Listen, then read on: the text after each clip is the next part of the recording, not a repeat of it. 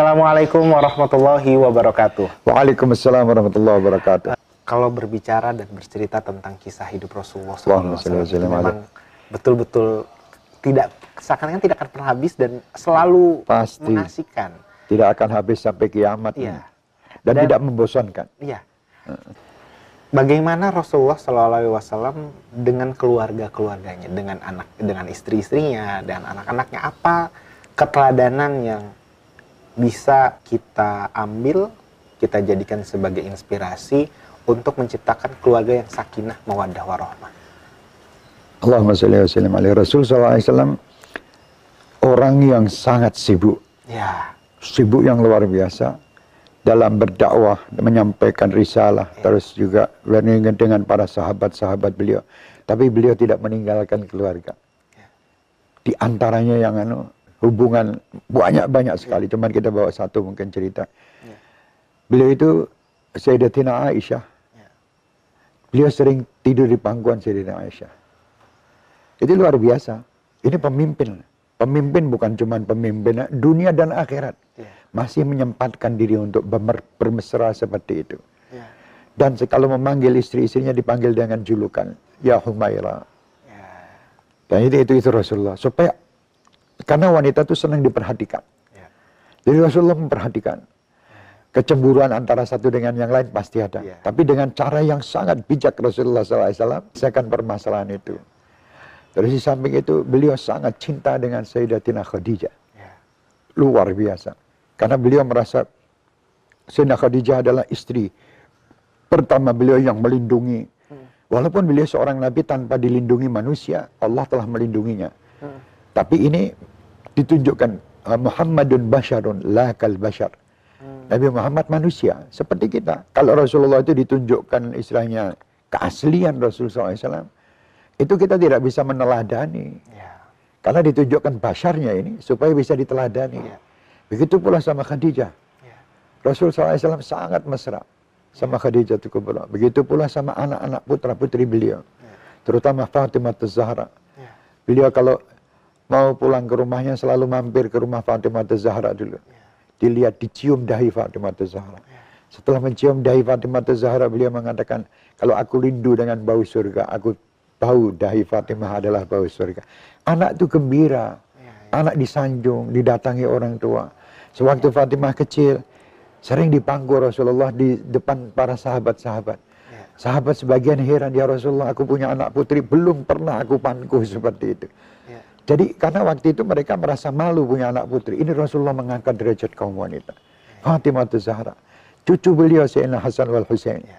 Nanti kadang beliau di rumah Fatimah atau di rumah beliau. Main seperti kuda-kudaan lah. ya, ya. Di situ yang nung- nunggang di situ Rasulullah sama Sayyidina Hasan, Sayyidina Husain. Rasulullah jalan. Ini pemimpin. Pemimpin dunia. Mungkin kalau sekarang ini wah harga diri kan gitu. Sudah tidak pantas kami ini. Ini Rasulullah yang mungkin kalau dikatakan tidak pantas lebih tidak pantas. Tapi beliau mendidik ini. Supaya timbul kasih sayang antara anak, orang tua, istri, suami. Jadi waktu itu saya nomor lihat alangkah nikmatnya ya. tunggangan yang ditunggangi oleh dua cucu ini. Luar biasa. Tengah-tengah khutbah beliau, cucunya datang. Sayyidina Hasan Hussein, beliau turun diambil, digendong berdua. Menunjukkan bagaimana kekuatan Rasulullah dan kecintaan dengan keluarga beliau. Siapa yang menyintai beliau, ini saya akan kucintai. Siapa yang memusuhi beliau, ini saya akan menjadi musuhku. Ini Sayyidina Hasan wal Husain di- digendong. Itu luar biasa. Dan masih banyak kejadian-kejadian Rasulullah SAW yang lain tentang rumah tangga Rasulullah. Bahkan sampai itu kan rumah Rasulullah di samping masjid. Sampai kadang Rasulullah kalau mungkin kelamaan duduk sama sahabat, nanti Rasulullah masukkan kepalanya ke jendela itu nanti Siti Aisyah yang menyisirinya. Itu kan ini mesra. Jadi contohlah Rasulullah dalam kemesraan ini. Jangan kita ini sama istri kayak kalau sudah berapa tahun kayak musuh. Jadi perintahnya itu kayak perintah. Iya. Salah satu juga yang sangat mendengar cerita itu terharu terus selamanya. Rasulullah terlambat pulang di malam hari ke rumah. Waktu itu Rasulullah lihat bahwa Aisyah sudah tidur. Rasulullah tidak mengetuk pintu. Diketuk sama pintu sampai tiga kali. Bukan keras-keras seperti kita. Ketuk tiga kali tidak bangun Aisyah. Di situ Rasulullah buka sorban beliau. Tidur di depan pintu rumah. Subhanallah di tengah malam Aisyah bangun lihat Rasulullah kok tidak ada di sampingnya dibuka ternyata Rasulullah ada di depan situ. Bukan Aisyah dulu yang minta maaf, yang minta maaf Sayyidina Muhammad SAW. Ya Aisyah, kami minta maaf bahwa tadi malam kami datang terlambat. Wah itu subhanallah. Akhirnya ap apakah dengan ucapan gitu, itu akan timbul kemesraan. Kalau kita kan lain, kamu diketuk-ketuk tidak bangun, kamu tidur seperti sapi, seperti macam-macam ucapan kita. Mana yang teladan Rasulullah? Pagi pulang dari masjid ke rumah, dilihat tidak ada sarapan di situ. Sayyidatina Aisyah ketiduran capek, tidak marah Rasulullah. Apa yang kurang baik Aisyah? Mungkin kurang bawang merah. Rasulullah pergi ke pasar, belanja, dibawa ayo Aisyah kita masak ya. bersama. Dimasak bareng sama Aisyah dan sarapan bareng sama. Ini adab. Lah kita kan tidak mau main perintah aja. Ya, ya. Makanya perintah-perintah seperti akhlak-akhlak seperti Rasulullah ini harus kita terapkan di rumah tangga, hmm. terutama di zaman-zaman seperti ini. Ya. Yang semua sudah lupa dengan adab dan akhlak, hmm. lupa dengan Nabi Muhammad, yang dipikirkan hanya materi, duit, duit, kerja, kerja, itu aja. Kerja boleh kerja, tapi ada waktu. Duit boleh Anda cari duit, tapi harus tahu aturan. Ya. Apa nikmatnya Anda kerja terus sedangkan istri dan anak Anda ini terlantar.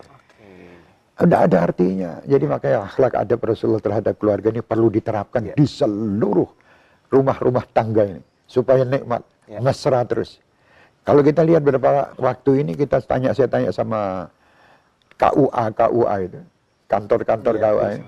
Banyak orang-orang yang bercerai. Banyak. Ya. Dan meningkat. Kenapa? Ya ini tadi karena di otak orang itu hanya materi. Kebahagiaan itu dengan harta, kebahagiaan itu bukan. Hmm. Kebahagiaan itu dengan adab dan akhlak Rasulullah. Rumah Rasulullah cuma enam kali sembilan, kecil. Tapi dari situ semua rumah di dunia harus mengikutinya. Ya. Dari situlah orang, uh, di, di situ Rasulullah mengatakan, Baiti jannati. Ya. Jarang kita lihat. Baiti jannati kalau ada duit. Padahal duit itu tidak membuat surga. Ya. Adab dan akhlak. Ayo kita tiru akhlak Rasulullah. Ya Ustaz Ali, kita bangun insya Allah rumah-rumah tangga kita dengan meneladani Rasulullah. Kita sayang-sayang istri saya, eh, istri-istri kita dengan meneladani Rasulullah. Kita sayang anak-anak dengan meneladani Rasulullah. Insya Allah dengan meneladani Rasulullah pasti hidup kita akan bahagia. Amin. Selain meneladani Rasulullah, mustahil kita akan bahagia. Amin amin amin Allahumma salli wa sallim amin, Allahumma salli Muhammad. Terima kasih ya. untuk ya. kisah seputar keteladanan rumah tangga Rasulullah SAW yang semoga bisa memberikan keharmonisan, sakinah mawadah warahmah pada amin. seluruh keluarga muslim di mana Sekian edisi Sapa Habib Syekh kali ini. Sampai berjumpa di episode selanjutnya. Assalamualaikum warahmatullahi wabarakatuh. Waalaikumsalam warahmatullahi wabarakatuh.